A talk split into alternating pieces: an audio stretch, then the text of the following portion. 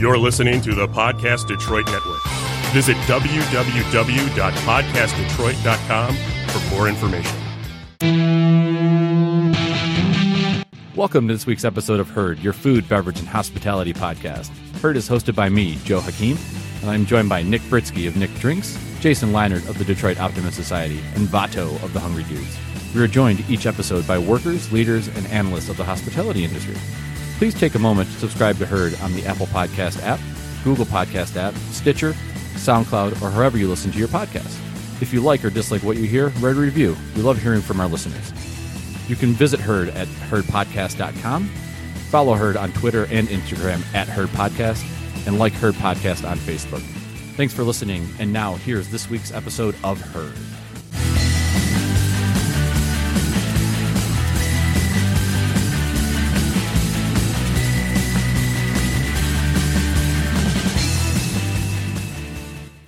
Hello, friends, and welcome to Herd, your food, beverage, and hospitality podcast. I'm Joe Hakeem, and in the studio today with me is certified master chef and the department chair of Schoolcraft College's culinary arts program, Chef Shawn Loving. Chef, thanks for being with me. My pleasure. Thank Uh, you. So, before we get started, I want to make clear that Schoolcraft College is a sponsor of Herd, and I appreciate that.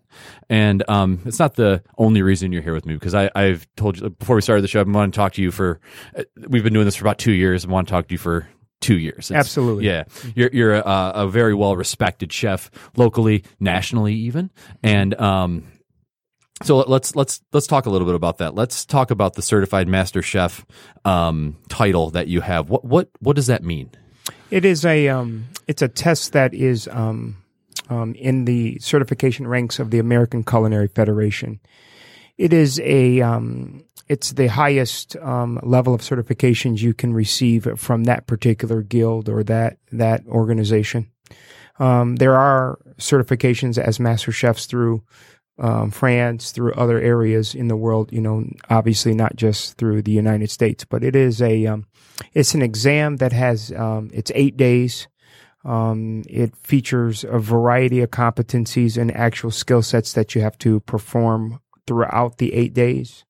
You don't know exactly what you're going to draw or what is expected of you until the evening prior.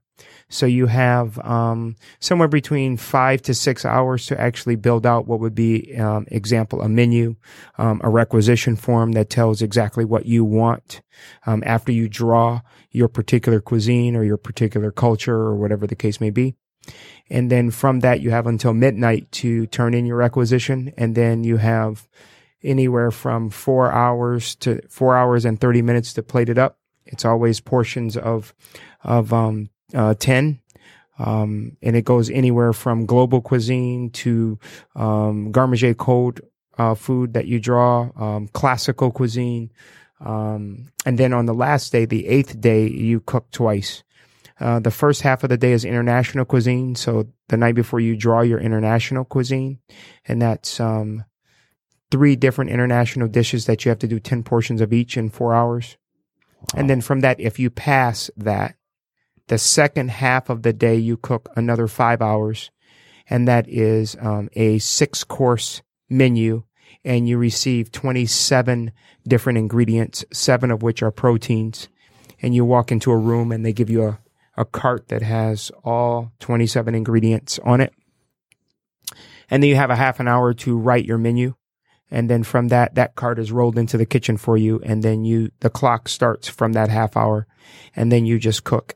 Um, obviously at that point, you don't have recipes you can follow. You don't have any, you just only are going off of everything you've been working towards your whole life, really, your, your, your style, your, your intellect of what you think that ingredient best serves you and, and, and what you stand for. So it's just, um, it's really, um, honestly, from a chef's perspective, an out of body experience that day, um, because you, are just everything's coming into play. Your childhood memory, um, you know, things you've eaten throughout your lifetime, your travel, your experiences, your everything comes in to, to play that that day to to just show that you you understand every aspect of cookery. And so that's kind of a snapshot of the test.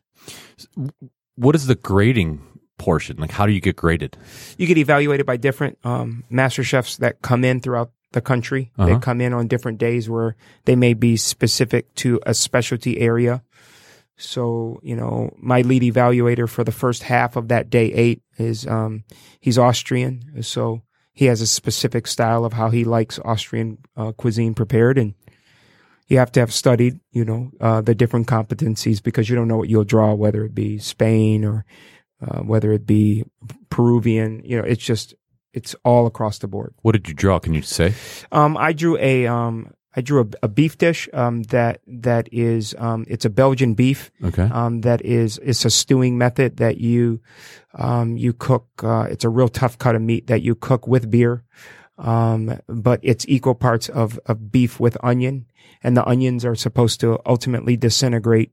Uh, with the cooking of the beer to where you don't see the onions anymore, but the pro- the prominent uh, focus is the beer and then I drew a um a a, a seafood um uh, uh, course that um specifically you thicken. It's a it's a Basque. It's from the Basque region. You um you cook the seafood and the the the langoustines in that um in a broth that gets thickened with um crushed almonds and bread. So it's a it's a classic Wow. dish there, and then um um then the last dish um it was, uh, I believe, a gnocchi or, or something like that that I had. I can't re- remember exactly, uh, but you know, you get that right down to the wire because you know international dishes, you got to sort of think how they would want them, and so Right. that's that's difficult. And so then obviously you get to the final part and, and were there you have no idea what the ingredients are going to be. No idea. So were there things you were hoping for and did you were your hopes realized or were they dashed? Well, um, I, I, I'd have to say a combination of both. I, um, I, I played that day based on seasonality. That's number one. I thought through, you know, what, what's going to be available at this moment. You know, we're in October. Um, so, you know, the theme around specific things that are going to be, um, probably most best in that basket. I'm thinking that that's what they would, you know, pull. Uh-huh. So, you know, whether it be different types of squash, pumpkins, um, Did this take place in squash. Detroit? Like, Yes, in it Detroit. did. Okay, it did Mhm. at Schoolcraft. yes. Okay, Um, and then, um, then there were some, some, some wild cards there, you know, live crawfish. Um, Wow. um, some, some really, really tough birds, uh, that I got out of, uh, France. Um, the, the Bresse chickens, they're pretty tough. Uh, they're almost like a lean pheasant. uh huh. That was, that was a, that was a shocker for me.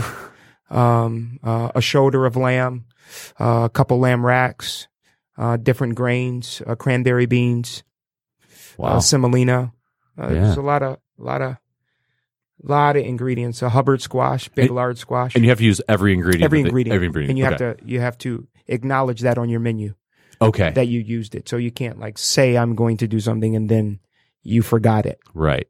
Right? Right. So I had to use every ingredient. So at that point, you're not dealing with recipes. Instinct, instinctive cooking is is the name of that game. Right. So it's like if you've never really dealt with that item ever in your life, you probably got to go back to your mindset of, you know, what would be the best thing that would happen with this? Okay, the crawfish are normally dirty because they're in the ground and they're in the water or, or you know, muddy water, if you will. Right. So, Right. right. So that's a very southern driven, Uh huh. you know, crawfish. So I, you know, use some of those roots in my mindset in terms of, you know, those flavors, etouffade or etouffee, that kind of thing. Yeah. Right. So.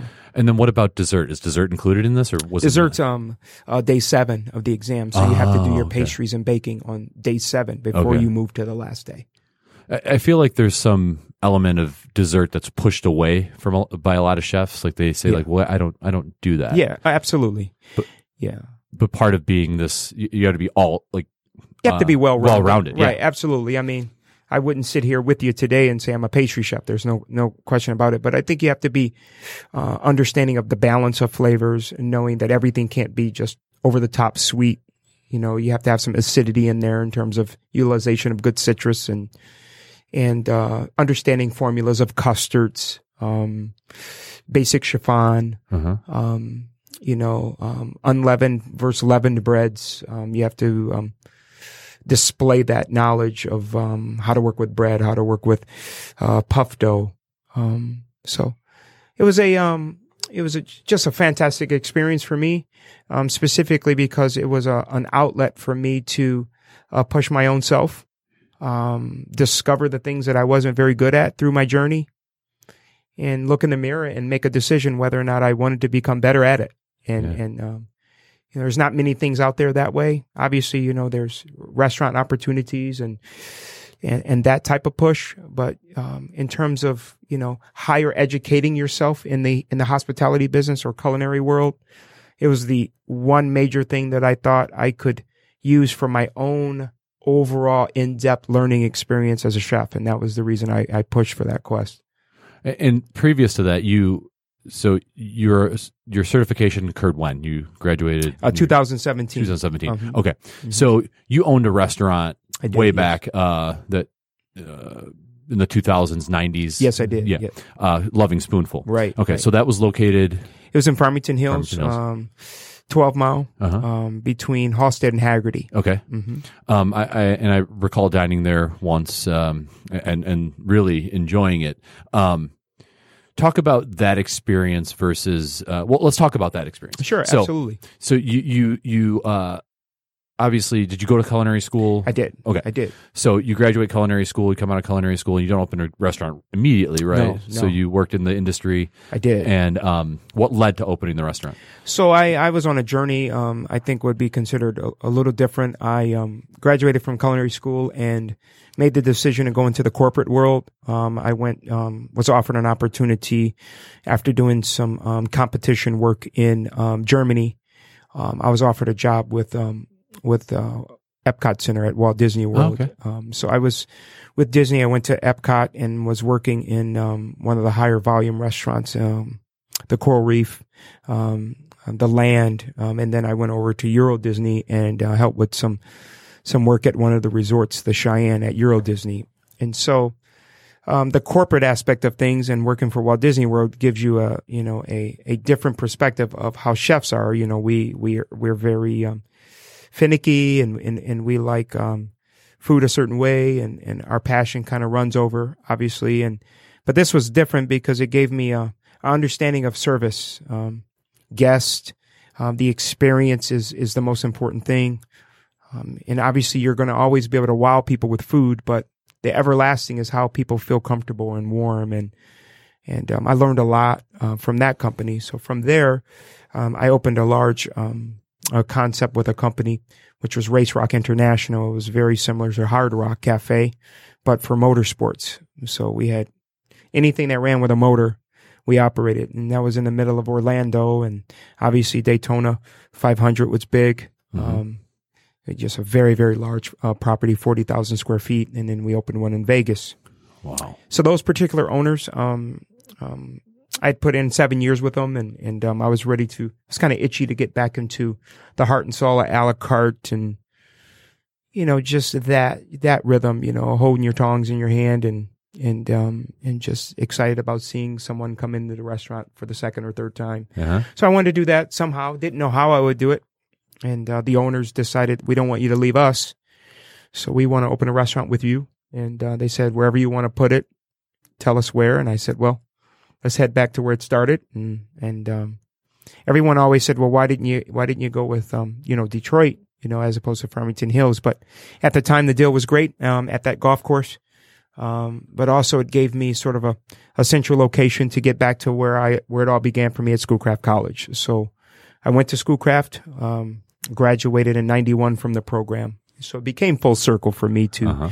go back to the college and give back. And, and I did that both simultaneously, ran the restaurant and, and taught part time at Schoolcraft. Oh, so when you opened the restaurant, you went back to Not right No, away. yeah, but but eventually, bit. okay. Yeah, a little bit. Um, and then so the restaurant ends up closing. Yeah, I, I um, had the restaurant for um, seven years. Uh huh. and um, and decided to um, um, I was offered the opportunity to be a director or part or department chair for culinary and teach full time there and and uh, it was time to do it and um, I had had great experiences with the Pistons and uh, doing personal chefing for them and a lot of athletes and and um, it was just time to do it To to start teaching.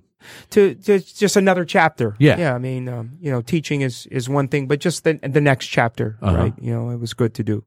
So can you kind of compare owning a restaurant versus being a department chair Mhm. of, of a culinary program? Yeah, I think it's um, well, you know, owning a restaurant, it's um, definitely stressful. Um, you know, um, someone calling in and and um, it's Friday night. Um, um, your utility workers not getting along. Um, or they, you know, it's it's Ramadan season and they've got to go uh, step away for an hour and it's during the rush and you don't want to affect them with that and you know, I it's a different kind of uh, energy Uh-huh. um, you know, you watch theft and and um, it was a, a an awesome experience. But I think the best, um, the the most overall experience I learned is is you take a different road when you're an owner as a chef because you just learn real quick how to be humble. Um, if somebody wants a Caesar salad, no matter how creative you believe you're going to be, if Caesar salad drives the ticket and you want them to come back, you'll become real humble quick and not be so modern and, and make sure you realize that you're paying those bills. And so I think that's the big difference when you own versus being the chef of something, but you're not the owner. Chefs usually drive and push, hey, I'm creative, I'm doing what I want to do type thing. But when you own and you're paying everybody and you're paying the alarm system and the everything that goes on evolves around you, you change pretty quickly to make sure your cuisine matches what your guests want. Uh huh.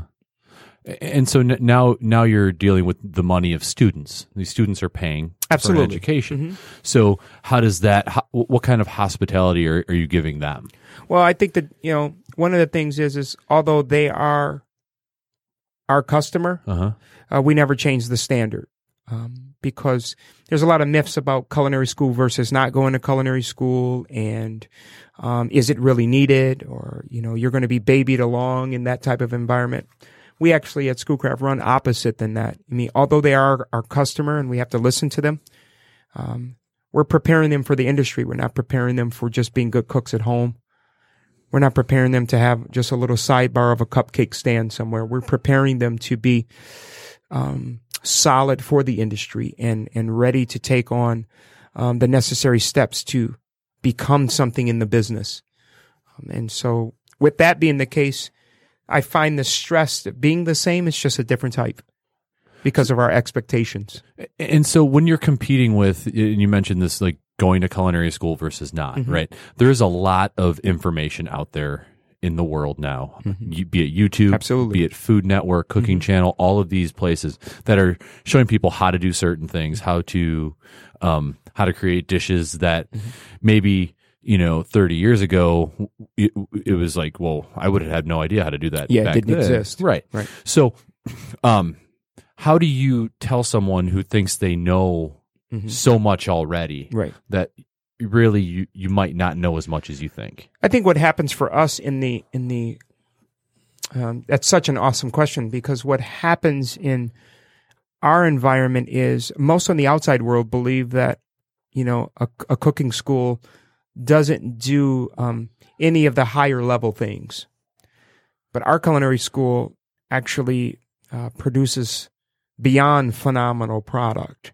that is and would handle itself very well if we put our product in the industry right now. uh-huh It would be very, very much popular. It would be very, very much um, as modern as today's food. But I think what ends up happening for us when we come across our customer, or in this case, the student that believes they they know already, they usually figure it out very quickly after their practical exams what they really don't know. And our practical exams happen after every five weeks, and they they draw a practical exam. And if they weren't paying attention to the subjects, but yet they drew an item that they should have, they realize very quickly to the simplicity of things that they thought were easy become very complex to them. And that usually changes them very, very rapidly. So there's that type of customer. And then there's the other type that goes to culinary school while they're simultaneously working in the industry. And that individual mostly is bold and much more seasoned veteran in the game. Um, but also at the same time, they recognize that although they're used to their station in a restaurant and they can do it over and over again, you know, if I give them a whole salmon to break down or a, a round flat fish or round fish, whatever it is, they're not used to that item. they're not seeing that item in their restaurant on a, a daily basis or weekly basis because the restaurant is set with its own item. But we cover the whole vast area of so much that they realize even though I'm pretty sharp at the restaurant I work at, I better stick this out because this is going to be good for my future. And so that's the difference, I think. What does the curriculum look like for, for a culinary program? Well, we have um we have a one year certificate. Uh huh. Uh, we have a two year associate's degree, a one year baking and pastry program, and then we have a four year bachelor's degree that concentrates on nutrition. Wow. Yeah, So th- does the four year program encompass all of like? it does. It So does. it it, it accepts all of those credits, Uh-huh. and then it it finishes itself off with a uh, uh, an internship. Um, um, that is uh, with nutrition and wherever we place them um, based on what direction they want to go to be a nutritionist or how they want to use culinary with that as a combination. during during this time um, in the program, are there any business classes that are offered, like how to run a restaurant or something? we have like some of those intermixed in either the associate's degree and or the the um uh, the the bachelor's degree. One of the reasons we went the direction of nutrition is because a lot of the um, senior facilities, um, it's so broad now the job scope compared to just when I was coming up. You only there was only three or four main restaurants. If you got in one of those, you were going to become recognized somewhere somehow. Now you can become a personal chef. Now you can run a, a gourmet grocery store. You can work in a fine dining restaurant concept. You can work in hotels. You can work in resorts. You can work in casinos. You can work at a senior living facility that has a very, very broad restaurant concept inside of it. You can work at a hospital. It's so many more options today that never existed. I mean, the the industry is in dire need of of Huge. people. Now, the the the caveat to that that, that I've noticed is that a lot of the jobs coming out of that you go entry level jobs in the industry do not pay very well. Right, right. So, how do you tell a student who um who's going to go through school, culinary school, and they start out and they see that these jobs are paying 10 dollars Sure, an hour? Sure. Um, h- how do you tell them it's going to be okay? I, I think I, I give the advice this way. First and foremost, before you j- jump into the job that seems to be the right one for you, but it seems to be a struggle financially, before you even do that, create a support staff uh, or, or, or a support system for yourself. Not necessarily staff, but, you know, uh, roommate, um, family, you know, create a plan. Create yourself a plan on how it will work for you in terms of a calendar. I want to work in this place for two years. Here's the support I'm going to need. And from here, I'm going to go this next direction so that through the times where financially it's not strong enough for you, you're gaining and absorbing as a sponge so much powerful knowledge from the property that's hot or awesome with flavors or concepts or cooking or style so that when it is time for you to jump from that property to interview for that next job that changes your finances greatly, you're taking with you the knowledge, right? Individuals right now, respectfully, are trying to bypass that. Like, I can't deal with that. I, I can't make that amount of money. But you don't really have the knowledge to go and interview for the salary position that you believe you're ready for. Yes, you get it in, in the beginning, but you sink after six months or five months when you have to know leadership skills, cost analysis, plate presentations. Uh, uh, you have a dilemma. It, it, so many things go on with that. So uh, jumping too fast is a dilemma. Um, but not surrounding yourself with support so you can go and get the knowledge because it's different than going just to a university. You have to have that support even when you're in a dorm. You need the same support doing that. And if you're patient, there's no way possible you cannot be successful in this in this profession. The job market's endless. If you're patient, your salary will triple. You won't have to worry about money. Money's not an issue.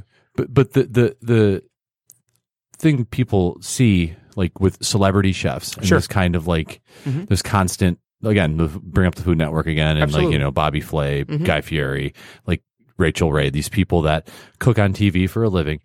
It, there there has to be some understanding that these people are a very select few and that they put in work as well. Mhm. Um, but but there is this uh, this thought that like I'm going to be the next Sure. Bobby Flay. And how do you how do you let someone down or you know tell them like listen guys this is not this is not the path most of us are going to go down. Absolutely. Well, I can I can say honestly that an individual that's looking to be um, in that percentage of throw the rings in the air and hope that you're the next, you know, Rachael Ray. Culinary school may not be the best thing for you because the the reality is is we're not teaching just that from a foodie perspective that they believe that they can make it that way. Because those individuals that you named are very talented but most of them did go down the road of culinary school first. Not all of them just so happened to.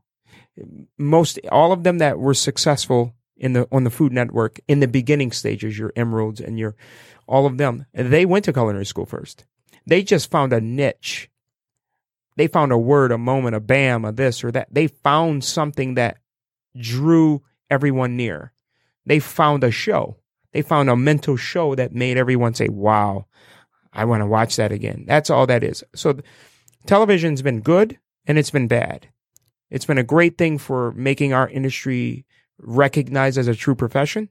The bad thing is it's made for the great restaurateurs out there and great concepts and all that um, not receive the great people because they feel they can bypass all of that. So I want to take a point you just made this this wow I want to watch that again point, mm-hmm. and I want to pull it back in and, and talk about restaurants and say mm-hmm. wow I want to dine there again. Mm-hmm. There's an article written yesterday by Mark Kurlyandchik in the Free Press that talked about all the restaurants that are closing, and he's he makes the claim that the boom is over, and um, that it seems that restaurants and you know, I mean more restaurants are opening, more restaurants are closing. It mm-hmm. seems like a the mm-hmm. ratio is probably kind of similar. Maybe it's a little bit higher at this mm-hmm. point. What are your thoughts on that and the the the overall concept of building a great concept that people want to come back to? Well, I, I, you know, it's hard for me to agree with that. Um, the reason that it's hard for me to agree with that because we've been starving for so long for this boom.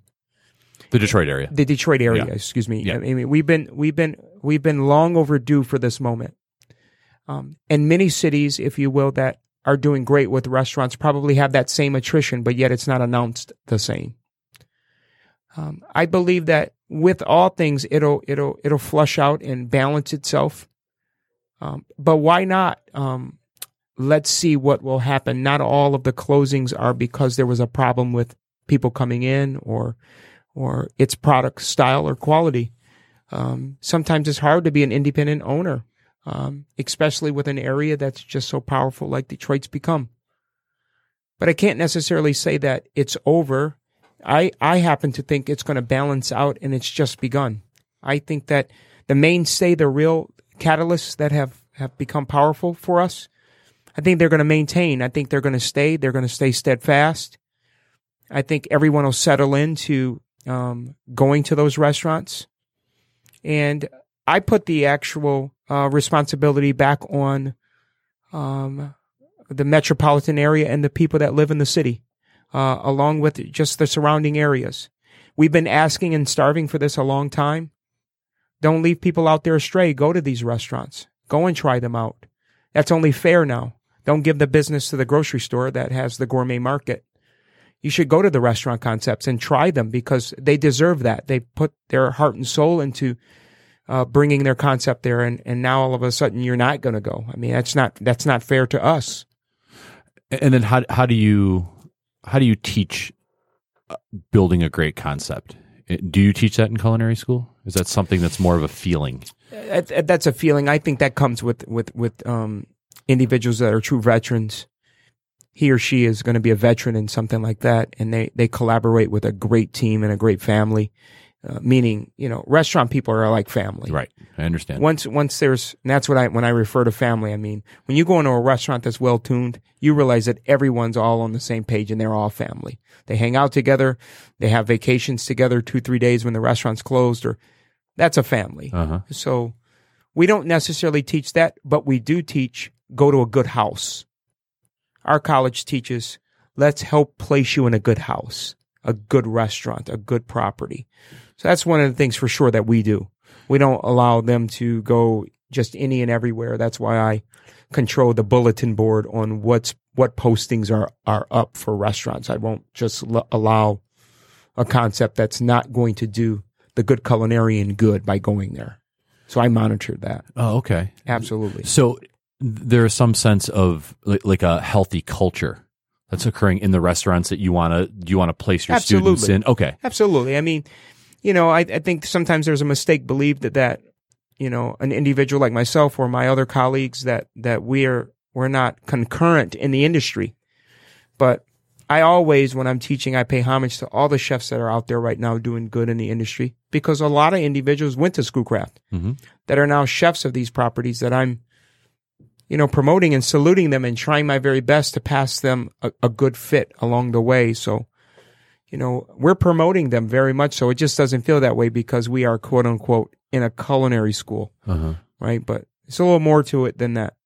So th- there is this feeling that the industry for many years, for for decades, and maybe still to, to this day to, to some extent, has this kind of vein of toxic masculinity and these kind of like the, the kitchen can be a like a angry place at times. Mm-hmm.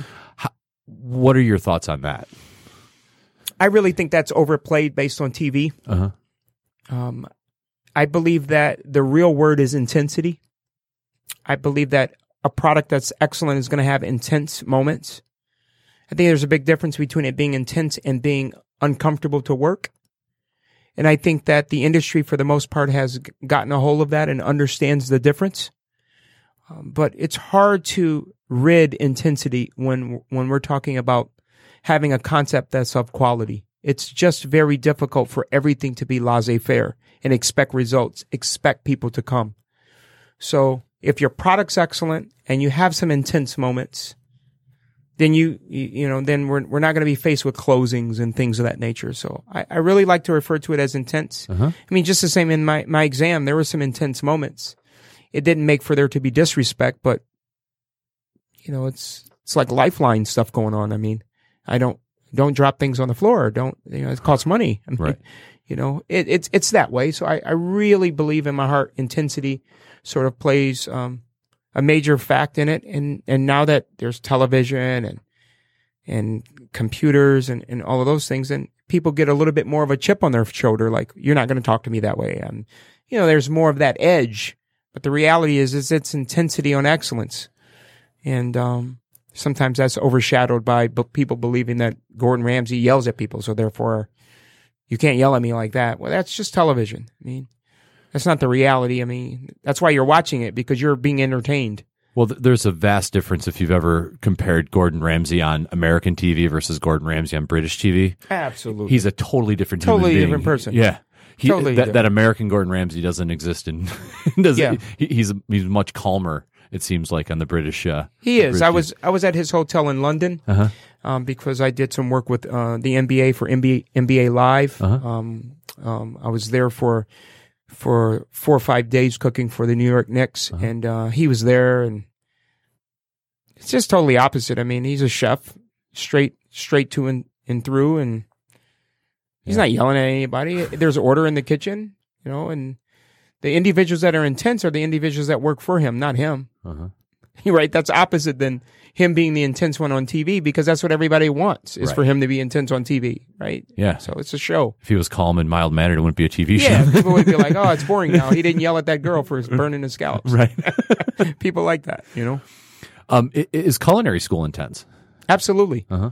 it's intense because, you know, let's face it, our customer is going to be critiqued and judged by the individuals that are running the operations and say whether or not we did good by showing them the ropes, right? So our name's on the line just as much as the restaurateur's name is on the line or the chef's name is on the line on what they're serving. Our name's on the line on being a, a great culinary school, being a great college, right? So we take pride in that. It'd be, it'd be, it'd be fascinating for you to come see it, check it out, see how intense it really gets, right? So sometimes people are crying because they're excited they nailed it. Sometimes people cry because they know they didn't pay attention.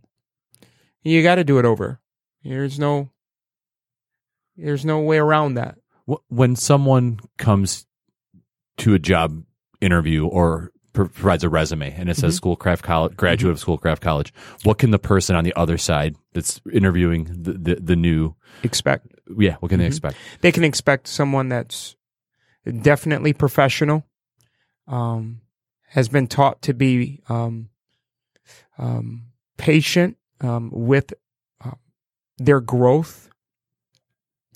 They will know basic and strong etiquette in a kitchen. They will be they will have vast knowledge on ingredients, um, the basic formulas of math necessary to scale and do all of the things necessary.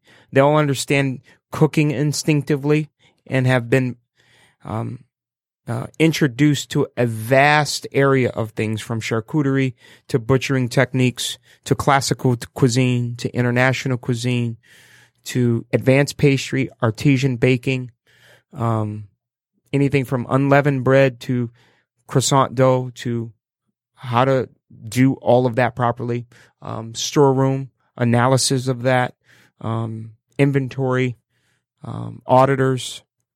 So we take them down the whole road and a solid snapshot of what the hospitality world's about. That's what they can expect. And there's also a restaurant Mhm. you guys operate out We of do. out of the college. We do. Can you talk about that for a second? Yeah, American Harvest, um, breakfast, lunch, and dinner, but it has specific dates and or days that we operate because we teach the items first and then we and then we open it up. But we have a international buffet for dinner. Um, my class operates more of a classical cuisine, which is for lunch. Um, every day it starts over again, brand new with new entrees, new soups. Um, so it's not the repeated same menu for five days. Every day it's a new menu. So it's pretty complex and intense in the morning to get that ready for a lunch service. Uh-huh. And um, we have um, three cafes on on on property um, at the college. So we we operate those as outlets for learning retail um, for the students as well. So it's pretty busy, pretty busy there.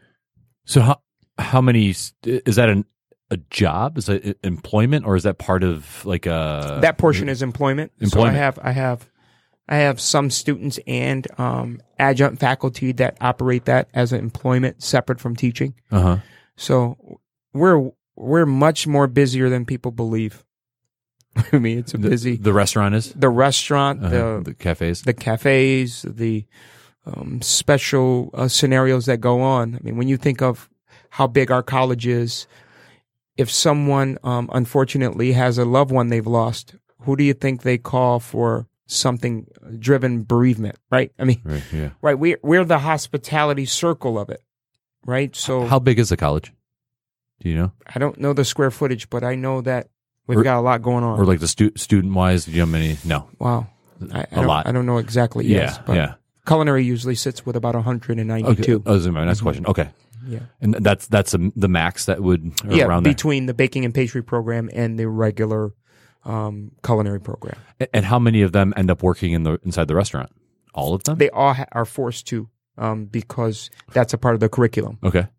Forced. Yeah, I they're forced to. I mean, we're opening up and you're a Yeah. server and you've never served before and try not to spill the coffee or tea on the guest. And So service is a part of this too. oh yeah, so there's dining room service, how to pour wine, um, how to um, uh, do table service, table side cookery. So Uh-huh. we do, you know, whether it be a classic cherries jubilee, bananas Foster. We, yeah, they do table side cooking as well. Okay. So so what? How how off? So you have 192 students. Mm-hmm. Um, are you operating capacity almost every In terms uh, of students, students? Yeah. no, sometimes we, you know, we we short and there's attrition, and you know, just like most things, it's flooding itself with education as well, and individuals that decide not to go to culinary school. But we operate fall and winter as our semesters, um, and then in the summer months is our prerequisite courses that go on at, at the, in the on the campus. And prerequisite meaning like the general kind of education that happens at the college level. Yes, you have to take um, a prerequisite class, which is our intro cooking class, and receive a 2.5 or greater in order to be eligible for our program. And we use that as a system to make sure individuals are ready for the rigor. And so the interesting thing about that scale is 2.5 for that really is an 82%. Okay. So most would think 2.5 is lower than that number, but we changed the scale on that so that an individual that's really interested in our program will get a higher score so that they know that they're really ready. They're not, it's not a hobby uh, type of thing or it's not a hobbyist school at all. Uh-huh. It doesn't usually work out for those that just want to learn one subject but ignore other things. So I'm fascinated by this idea of of grading, right? And um, so I, I used to be a teacher at, at Wayne State. I taught composition, and as a composition teacher, it's fairly easy to understand. Like to, when you're reading through a, through an essay, it's like, well, the, grammar's off, the, and the spelling's off, and they're not making a clear argument. When someone presents a dish, Mhm. um, are they given something to shoot at? So, uh, like a, like an example dish, or is it based off of something else altogether? It's, it's it's usually subjective for sure, a lot of subjective, but it's it's usually based on what the dish is that they're presenting. So if we used, um, um, say a classic dish, vin, Mhm. um, you know, did um did the chicken braise long enough because it's usually a tougher cut because au is a is a is a tougher rooster. Mhm. You know, did they marinate their chicken long enough with the proper red wine? Did they make their pommes puree, their potato puree properly, or are they starchy? Usually, because of the amount of time that they spend four weeks of actual being trained on a particular subject, and then the fifth week they take their practical exam. Our instructors, because they're so industry driven and have been in the industry, when the dish is presented in front of us, one of our models is you taste it first. It's your dish. You prepared it. And our question, usually my question number one to the student that's presenting me their dish is, would you actually pay for that? Would you buy that dish for 1995 for 2350? Would you pay for that dish? And they have no choice at that point but to be honest. And and that that goes for a dish that looks incredible, even or a dish that looks not so good. Absolutely. It goes across the board. because there could be something that looks incredible Uh huh. but has no flavor. Uh huh. You didn't taste anything you made. You made it beautiful, Uh huh. But you wouldn't eat the whole thing because you don't even like it yourself. Or a person's plate presentation's not very good, but they cooked from their heart. They just don't have that grip of understanding how it should look, Uh huh. but it tastes very good. So we have a, you know, a rubric on taste versus presentation versus balance versus, you know, there's all of those things there. Usually it's, it's just such a great way to do it because they tell the truth Right. right? Because you know they all um, come to the school saying, "I'm going to own my own restaurant. I'm going to have my own catering business. I'm going to," and it tells the truth because it's yours. You, Right. you made it. We gave you the best ingredients possible. We bought you the best fish, the best shrimp, the best scallops, but you cooked it. No one touched it. You did it on your own. Uh huh. And so I think in closing on that subject, the American harvest, that's what's important about it. Because the food that is being served to the public is the food the students cook, not the instructors. We show them how, but it's their it's their restaurant. Yeah. You know, essentially it's theirs. You know, it's not ours. Because I know how to do it. right? Uh-huh. They need to know how to do it. So, going down this path, and you, you mentioned tasting the food, and Mhm. there's a multitude. Very recently, in the last, you know, say ten years of food allergies, Mhm. and then there's um, diets such as you know, there's vegetarian, vegan, Mhm. keto, all of these things. Are there students that come through that are, are very particular about what they eat in the first place? Absolutely. And how do you work around them, or do they work around you? Like, how does that? Usually it's a combination. Okay. They work around us and we work around them. Some things just become a little bit more um, difficult. Um, for example, the subject of religion that becomes difficult um, just based on butchery. Uh-huh. Um, uh, maybe something needs to be kosher or you can't be in the room with a particular product. You know, that becomes tough. Um, but each student is different. Um, but there are certain allergies and certain scenarios that it's just very difficult for us to help. Uh, for example, um, um, gluten. Mhm. Like if you're actually allergic to it, it, it's very difficult for you to take the baking and pastry program. That probably wouldn't be the, you know, it's not that we're steering you away as our customer and our desire is for you to learn the very best you can, but it's different if someone says just under no circumstances can I deal with any tree nuts. Absolutely, right? So we, we make sure that the draw of that you're not going to get um, a particular Korean dish or we, we we understand that part. Right. But it's the times where an individual it has nothing to do with a diet or, or obesity or, or, or anything like that. It's I really don't like uh, you know I, I really don't like nori. I don't I don't I don't like sushi. I don't like eating it. It's okay. You don't you don't have to eat it, but you have to roll it. You have to roll it. We're not gonna move it away from you Uh-huh. because you're not allergic to it. You just don't prefer it in Right. your diet. That's fine. It's it's nothing wrong with that, but we don't allow them to pick and choose um, if it's not um, basically life or death or health uh, reasons. I mean, chicken feet at the end of the day or need to go in the stock, and you you got to touch them unless you're allergic to them. You got to you got to get down and dirty with that. So then, what about someone who's a vegetarian or a vegan? Do you do you have programs for Mm-hmm. Yeah. them? Okay. I think you know it's more so not necessarily programs, but our continuing education Uh-huh. department, our CEPD, has half dozen um, vegetarian and or vegan classes that are held that are separate from the core curriculum. Okay. Um, we hit a lot of those same subjects in our core curriculum, but it'd be very difficult for the individual to enjoy, um, as a customer, the broad, vast things going on in the core curriculum. Um, if they only want to deal with vegan or vegetarian items.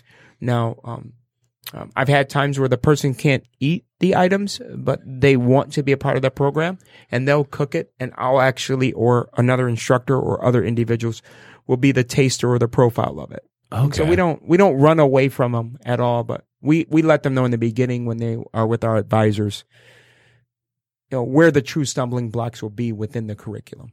Yeah, because th- that was going to be my question when when you brought up the uh, the taste it and would you pay for this? Mm-hmm. Sure. And if someone say doesn't eat chicken, Right. Um, they and they don't taste it, then how could they how Right, could they well, respond to that if answer? it's a person like that, then we make sure that their draw isn't poultry. Got it. Right? Oh, So- I see. So the you know so that is that's announced in week one to the to the to the individual in my class. Okay, here's the draw and all the practicals you can get: lamb shanks, prawns. You know, is there any uh, allergy or scenarios in here? Well, I don't really eat scallops; it makes me itch. Okay, I just Right. jot that down. Uh huh. Now you're going to be a part of this whole concept in this whole class, but when it's time to draw your practical exam, you for sure won't draw that. But you're going to be around it. Uh huh. You won't draw it. So you don't have to taste it. Absolutely. Yeah, that makes sense. Absolutely. So we definitely make it user friendly for them, but we don't change the rigor no matter what. it, it's it's an interesting path, I think, and um, it's one where I really like the, the well roundedness of it all, and um, I think one of the, the the main things that I've noticed in in a lot of places is it's really hard for people who have gone down the culinary path and really like to cook to operate their own business. Absolutely. It- It's it's a it's a just a, a whole nother skill set. Know, owning is so therapeutic. I mean, you know, you know a real owner. You can tell a chef or owners in general. They love it. It's a different breed. I mean, it's something about making a guest that wasn't happy happy again. That's a tough thing to do. And it's also a tough thing to feel comfortable and let your guard down a little bit on your on your your seasoned guests that are your uh, individuals that come all the time. And you let your guard down just a little bit and something wasn't exactly the way they're used to it because they're your regulars. The dynamics of owning is that's a, a whole nother school. Uh huh. that's a that's a that's really really a different school Yeah. i mean from vacuuming the carpet to it's a different school and then what, what about the, the, the chefs or the, the, the students there that you see that aren't that are, are, are any of them surprised that they have to do service as well? Oh, they're surprised at it because um they are um sort of looking, you know, today's market uh, from time to time are, are just looking for the path that's the easiest road. Right? I mean, you know, um sometimes those simple things of of cleaning the tables and the service and things of that nature um when you go into culinary school sometimes you believe that's beneath you. You are you are You're the one that wants to be on the spotlight that you put up the beautiful salmon dish. But the reality is, is it's a full circle for excellence. I mean, um, that's that's the that's the real bread and butter. Well, th- and then there's this perceived like curtain or veil between the front of house and back of Mhm. the house. Mhm. So part of it sounds like part of culinary school, Yeah, especially we don't allow that it- yeah. separation. So, so it, it, it's not there. It's not at all Uh-huh. because you're you're going to be faced with it. Year one, you won't even cook in my class until you do service. Okay. You don't. y- Year one, you learn how to greet and you're hostessing and you're taking care of your own table and you're ringing them up and you're cashing them out and you don't keep tips. All humble, all humble pie stuff. Uh huh. You drop that, you've got to go apologize. There's a lot going on. you know. So. Is, is there is there pushback then? Like that that first year where people are cert, like is there like I don't want to Oh, I absolutely. don't Oh, absolutely. Absolutely. I was thinking, chef, I could just move right into the second year. oh, no, no, you can't do that. It's, it's, the grid is set for you. You, Uh-huh. you got to stay within your lane, Yeah. and you'll get to this in another year from now, Wow. right? But you, you know, and you can also ask that question. I thought you want, were going to be an owner, or how's your food going to come to the people? They're just going to. You know, just, Magic. Yeah, here you go. Just snap that finger and boom, there's your paella. you know, it doesn't work like that. So Yeah. yeah. Um, okay, so in terms of enrollment and getting into the program Mhm. itself, um, I imagine that the fall is probably booked already. Well, there's one more um, intro class, that prerequisite I mentioned to Uh-huh. you. There's one more of those in August. Okay. It starts Monday, so that'd be difficult for, for Okay. some. But um, those same classes operate in the fall. Uh-huh. So starting in September, that same type of class will be running in the fall, which gets students ready for the winter semester. Okay. So you don't have to start in the fall for the program. You can start as what's called a half half location, so that's fine as well. So let's go through the the curriculums again. Do you have, you said there's four of them? I, I believe you you went through. There's a one year. Right. There's a one year certificate in you know in the basic culinary savory area. Uh huh. And then And then there's a two year associate's degree for culinary arts. You Okay. get your associate's degree. can we talk a little bit about the differences between the? Right. So the the, the, The one one year, year. the one year would be some basic competencies, food techniques, basic cooking skills, uh, the dining room where you're learning how to serve. Uh, you you learn basic baking, basic pastries, and basic butchery. Okay. That's what would be considered a year. Um, in the second year, you go from butchery to charcuterie. Okay. You go from food techniques to higher level um, classical cuisine, which is my class, international cuisine, which is Master Chef Beland. You go in the harder rigor. I mentioned charcuterie chef Brian Polcyn, and then it, it, it, it you know, it gets harder, Yes. if you will. You get storeroom operations, your inventory, cost analysis, and it, it starts to progress itself. Uh huh. So um, that's the second year. Okay. The four year is encompassed with all of that plus a nutritional track. Some chemistry, culinary chemistry. There's other other things to that. Oh wow! So when you and when you graduate the four year, what is is it a culinary arts degree or is Culinary arts degree plus um, nutrition? with nutrition. Mhm. Oh, okay, great. Yes. So where can people find out more about this online? So if you go to um, the schoolcraft.edu, Uh huh. you can then um, go to the culinary section, and then in the culinary section has all of those grids that I mentioned. Okay. Mm-hmm. And um, and that's uh. So you said you can sign up for the intro class in the fall, Absolutely. and uh, that would lead you into the winter. yes. All right. Yeah, it'd great. be great. Thank you, You're welcome. Shawn- My pleasure. It's Shawn. great to, thanks for being with us. great to be with you. My pleasure. Until next time, dine well, friends.